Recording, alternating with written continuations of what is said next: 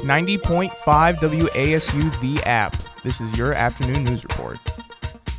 Good afternoon. My name is Devin Stewart, and this is your Thursday afternoon news break for 90.5 WASU. Locally, two people are safe after escaping a house fire Tuesday night.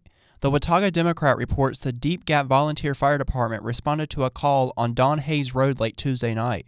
For reference, Don Hayes Road is right off of US 421 as you're driving into Boone. The two occupants escaped the house fire and were treated by medics and taken to the Watauga Medical Center. Several rescue personnel responded to the house fire. Fire units were on scene until around 2 a.m. Watauga County Fire Marshal Shane Garland said the fire started from a chimney fire that extended into the structure. Around the state, WRAL reports eight people were indicted by a grand jury for voter fraud in a North Carolina county. District Attorney Jon David's office said investigators with the election board presented several cases of individuals swearing falsely in a primary or general election to a Brunswick County grand jury last week. As of Tuesday evening, two arrests have been made. In a news release, the district attorney said the defendants are all illegal immigrants or convicted felons.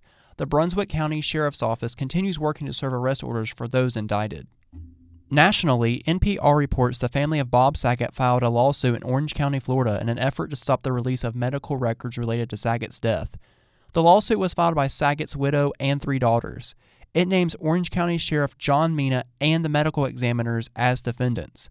The suit argues that the further release of Saget's medical records would cause the family to, quote, suffer irreparable harm in the form of extreme mental pain, anguish, and emotional distress, end quote.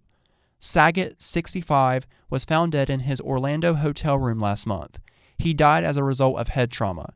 Despite filing the lawsuit, Saget's family released a statement last week saying they are comforted and overwhelmed by the outpouring of love from his fans. And now we'll head over to Steven with your sports update. My name is Stephen Biddix, and this is your Thursday afternoon sports. Starting off here in Boone, App State basketball will be hosting Troy tonight at 6:30 in the Holmes Convocation Center.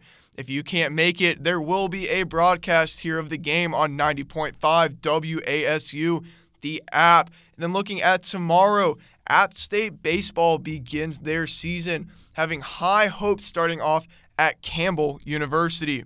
And looking at the NBA, your hometown Hornets will be hosting the Miami Heat in what is a massive interdivisional game.